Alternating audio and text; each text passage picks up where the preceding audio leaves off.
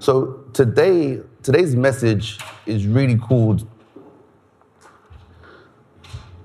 The Secret Door. The secret door that will change your year. Now, I want to use some illustrations. I want to go into the Bible and I really want to captivate your imagination. I truly believe that your year will be completely changed as a result of hearing this message and more specifically, receiving this message. Let's start off with scripture. 1 Corinthians 16, verse 9.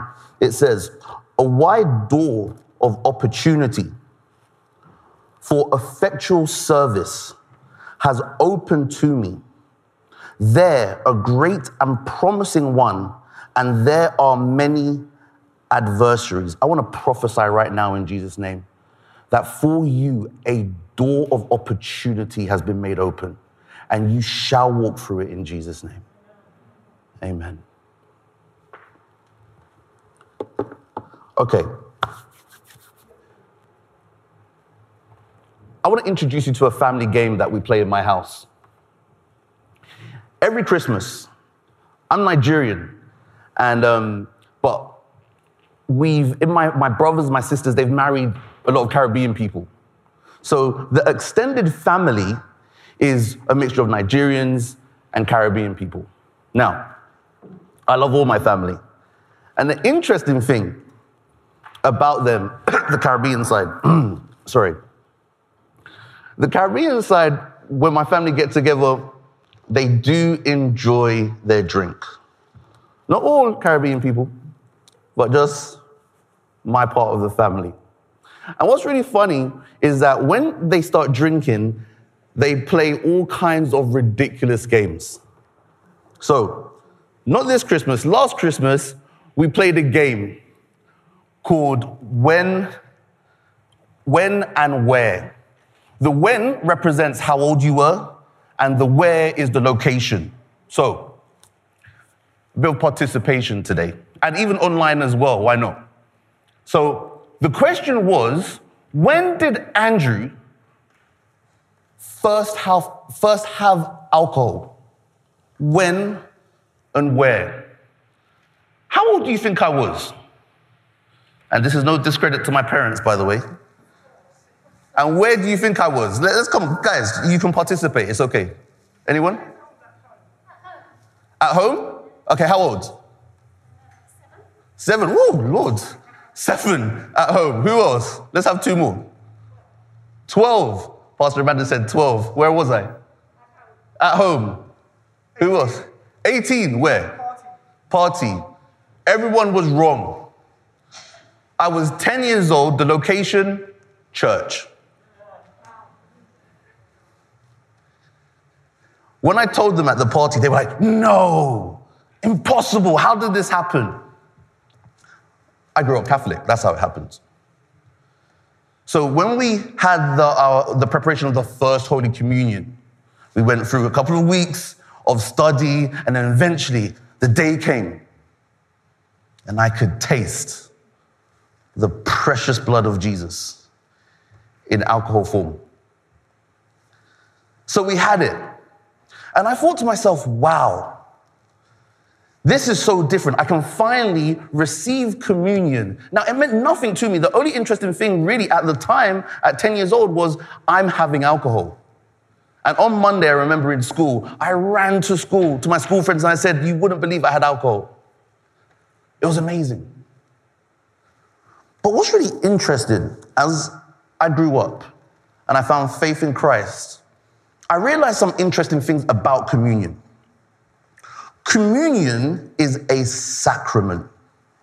And this is, this is so important. So, this word sacrament came to my mind, and I thought, what does sacrament mean? Sacrament means a pledge or an oath to do or not do something. Now, we're at the beginning of the year, and everyone's heard of New Year resolutions. So I came to the word resolution and I found out what it meant. And it means this resolution, a firm decision to do or not do something. And I realized a sacrament and resolution is the same thing. I realized that communion, me taking, a commun- taking communion, was actually me pledging, me making an oath to Jesus in agreement I'm gonna live for you. And I realized, wow, I never thought about it like that. Usually I'll just take it, I'll be at home, I'll be at church, and I'll just, I'll just take it. And there was often no connection, no connection as to why I was doing it. It was just, you know, it's just what you do sometimes. But then I realized the significance of communion. Pastor Colin last, last Sunday was preaching about the remembrance of communion. And it's so important to remember communion. It's so re- important to remember what Jesus has actually done for us concerning communion because the communion represents so much, which we'll talk about. But what is so interesting is this particular thing. When we take communion, it's a declaration from God of what He has done and made available to you. So, like when I was saying, when I take it, when we take it, it is us giving our resolution, making a resolution to live accordingly to His way, His truth, His life by faith. Now, let me rewind to when I was a Catholic. When I was a Catholic, they used to, they believe in something called transubstantiation. And what that basically means is that the bread and the juice was literally the body and blood of Jesus Christ. That is what transubstantiation means. They, they believe that, that it, it, it, that's what it is. And I didn't truly understand that because, or actually, I didn't really believe it.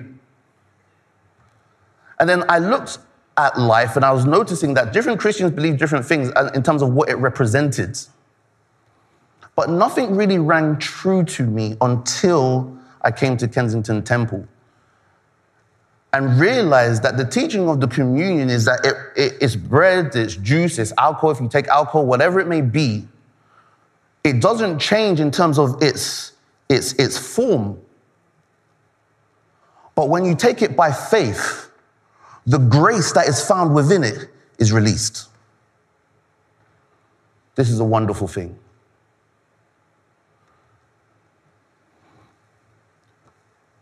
About three years ago, I was spending time with the Lord and I asked him, why don't I like this particular person from my family? I didn't understand what, what was wrong. And he revealed to me that I was really hurt. I was really upset. Something happened when I was young and I was actually keeping it against this person. And I said to God, I said, Lord, I don't, I don't want to feel this way towards them anymore. And I knew I knew the moment that I take this communion, I'd be healed. I don't know where that mindset came from. But I knew if I, if I take it, it took me an hour to take that one communion. I realized that I've been holding it for so long that I actually didn't want to let go of the unforgiveness, the pain, the hurt. It was actually hard to let go. But I realized in letting go, I could be healed. I could receive God's love.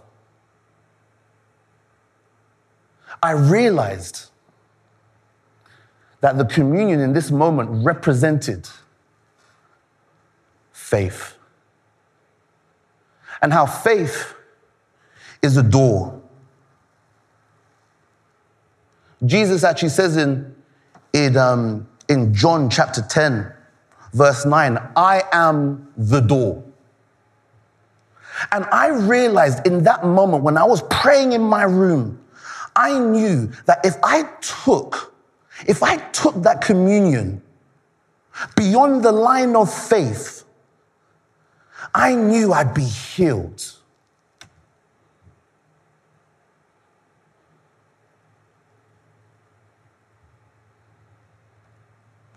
After taking the communion by faith. I laughed, I kid you not, for one hour in my room No one said anything funny. But the Lord was healing me. I said, wow. There was another time I was upset. I was, I don't know what, what was happening. I was, I was feeling sad. About two years ago, nearly to the day, we lost someone in my ministry, in the children's ministry, and um, it really upset me. And for about a year, I never knew it was upsetting me so much. And I remember sitting down with the Lord, and I said, Lord, I don't want to carry on like this. I, I don't want to hold on to this anymore. I don't, I, I'm, I don't feel connected to you as much anymore. I need help. Once again, I knew I should take communion. And the pains that I was walking with for so long, when I took that communion by faith, what happened didn't stop happening. It, it, it, it, didn't reverse what had happened. It happened. He passed away. But my healing that I received by faith gave me the strength to keep walking for Jesus. I realized that the communion can do so many things, not just heal. The communion was an invitation, not just to me, but to every single one to come out of the darkness which you call life at times. And it's Jesus giving you his hand. And if you're willing to accept it, if you're willing to take hold of that grace, He'll bring you in and you'll walk with Him by faith. I realized that as long as there was some type of food and some type of liquid, I could have communion at any time. I realized that in communion, by simply taking communion, I could move dimension. I could stop functioning in the typical Andrew and could start functioning as the man of God.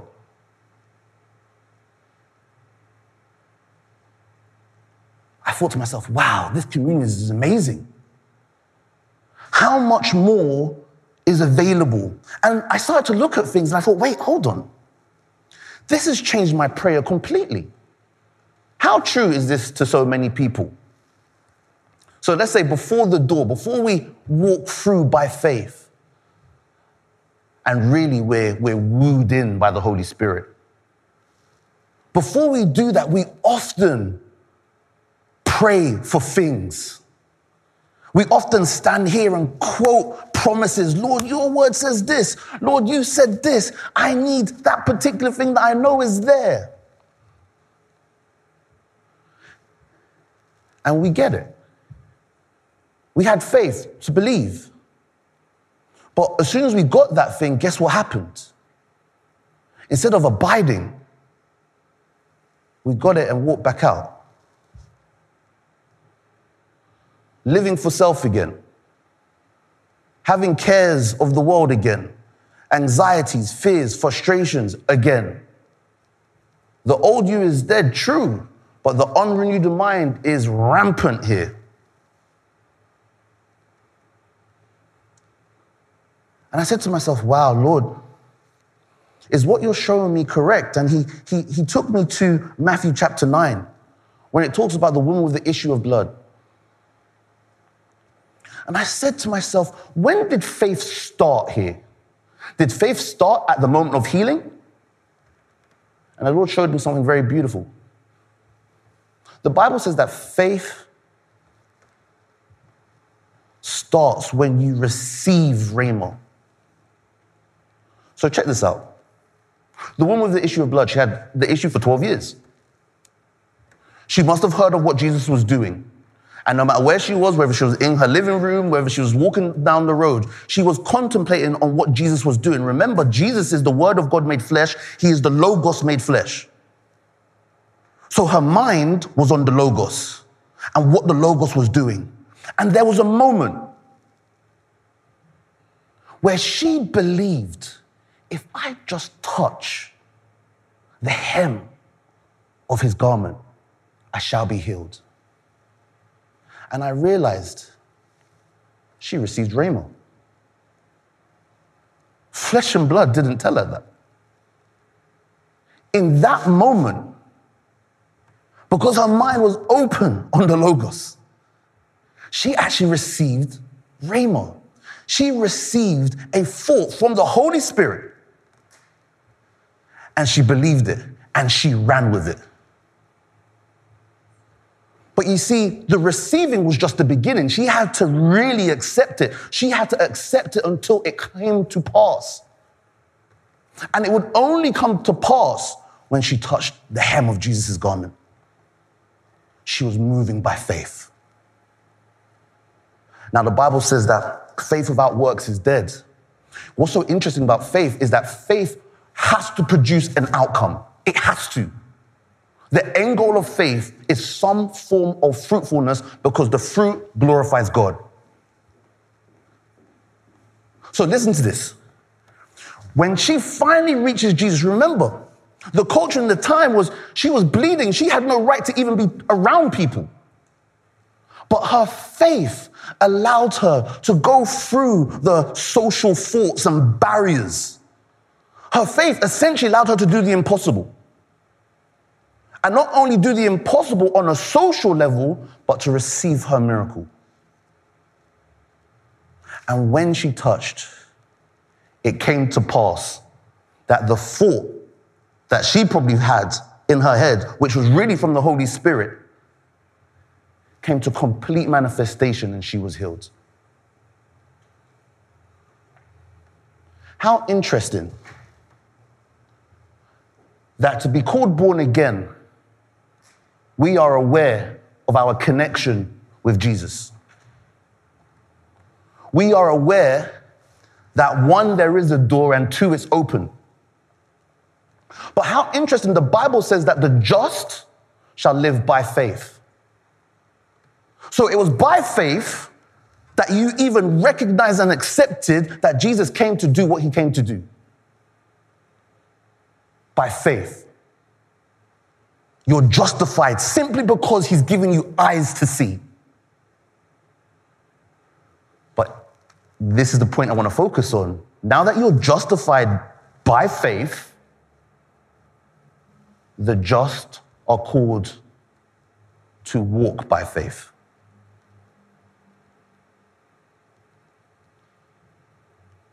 So here's the question Are you walking in faith right now? How do you know you're walking in faith? Are you aware of God's love for you right now?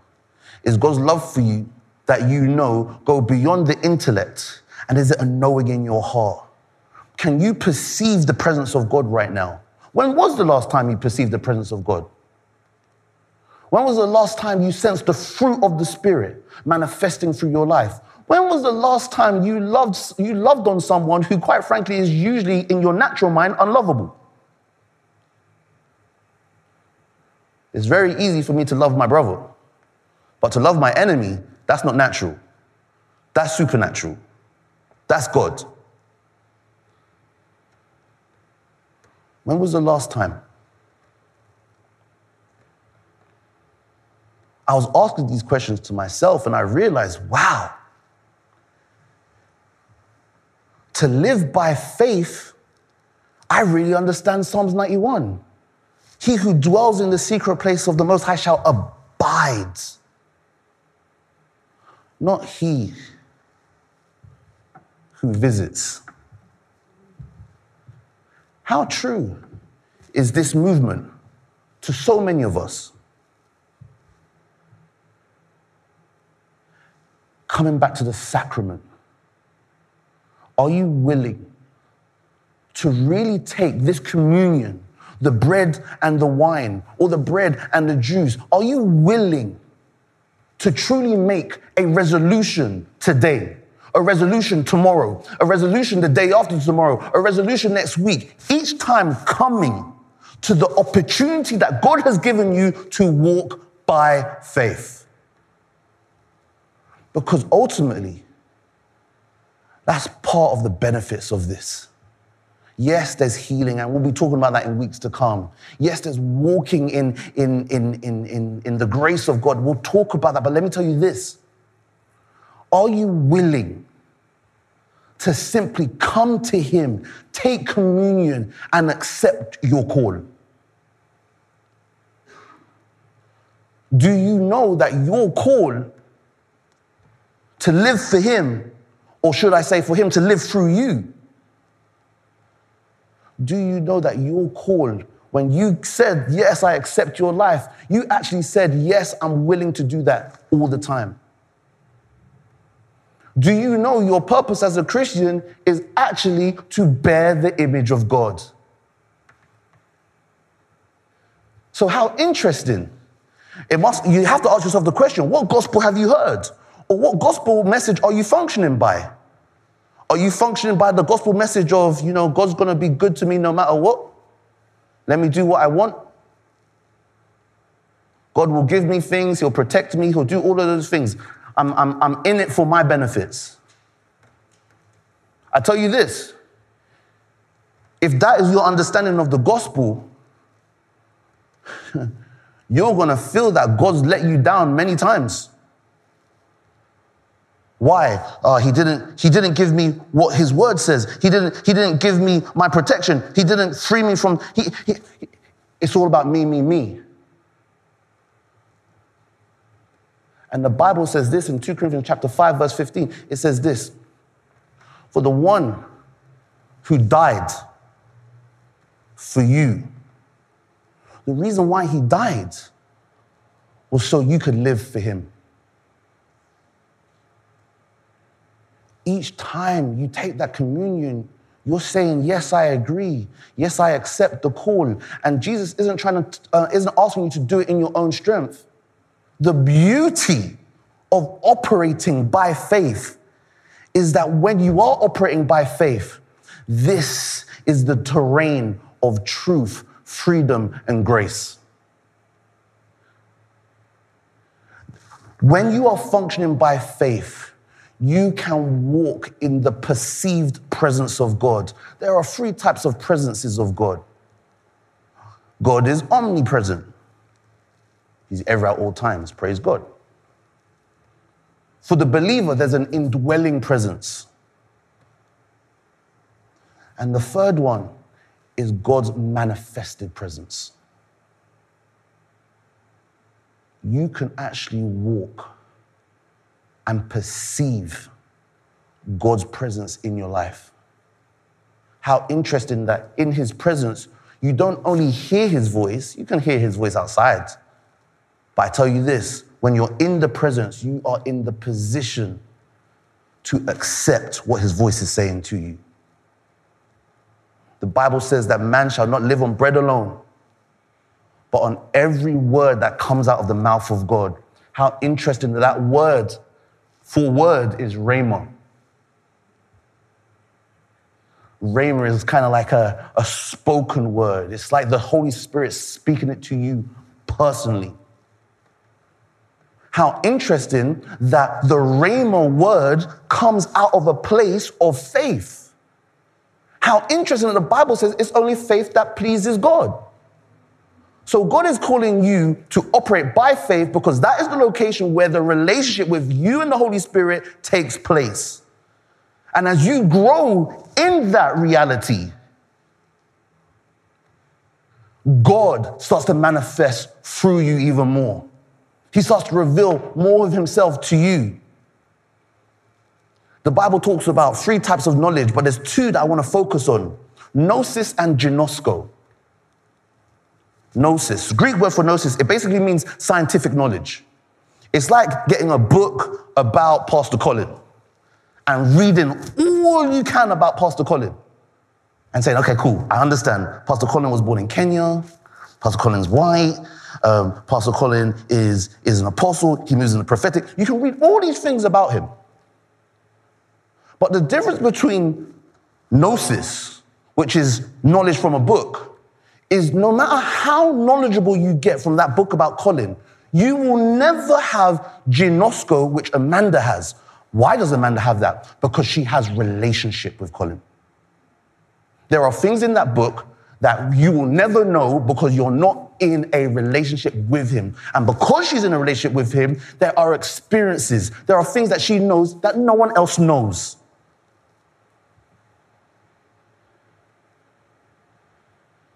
And this is what God is calling for you and him. For you to walk in relationship with him.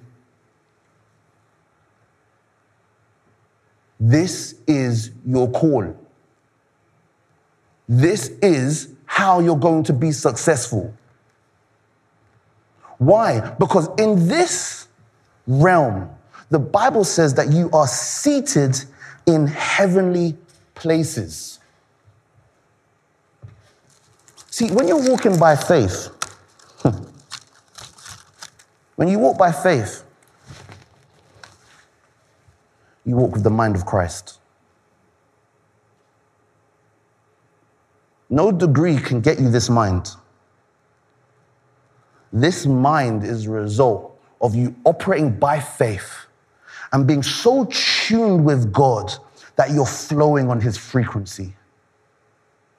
And how you come across, how you respond to people, how you think, no longer is you, but it's Christ in you. Your whole purpose is for Christ in you to be revealed. Why?